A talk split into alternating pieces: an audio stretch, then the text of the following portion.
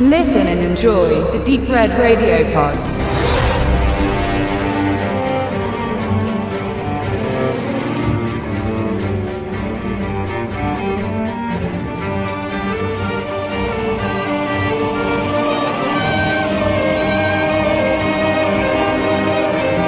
Nachdem die 80er Jahre Retro-Action-Quelle erschöpft zu sein scheint und die resultierenden Filme immer mehr an Peinlichkeiten kranken, hat sich eine Gruppe von B-Produzenten eines alternativen Typs angenommen, dem Söldnerfilm.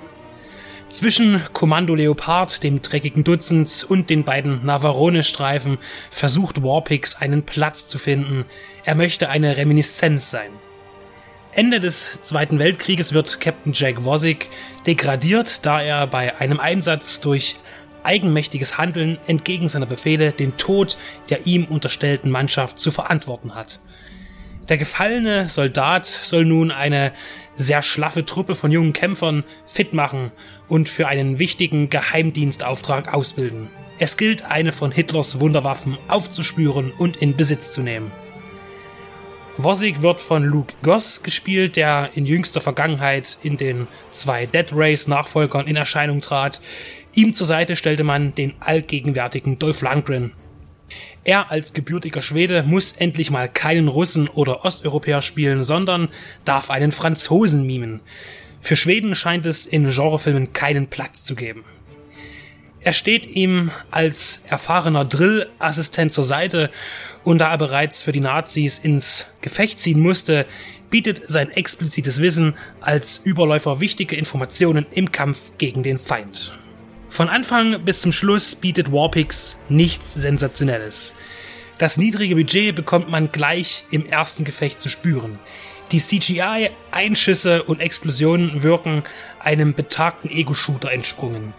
Die Macher von aktuellen B-Streifen müssen blind sein, wenn sie nicht sehen, wie schauderhaft das aussieht. Tatsächlich kann sich Warpix verbessern und in anderen Szenen mit mehr Mühe aufwarten. Das hilft aber leider nicht über die träge und zähe Inszenierung hinweg. Der Fehler besteht darin, dem Film Inhalt verleihen zu wollen. Das ist auch lobenswert, aber den Autoren fehlt es dazu an Talent. Vom Ablauf her steht Warpix gar nicht so weit von seinen Vorbildern entfernt, aber zu wenig Action und zu viele irrelevante Kommunikationen zerstören die Idee eines harten und knallenden Kriegsstreifens. Mit Mickey Rook setzte man auf ein weiteres bekanntes Gesicht, Nachdem er mit seiner Rolle als Wrestler rehabilitiert zu sein schien und auch in einigen nennenswerten Produktionen auftreten durfte, hat er mit seinem Part in Warpix seinen absoluten Tiefpunkt erreicht.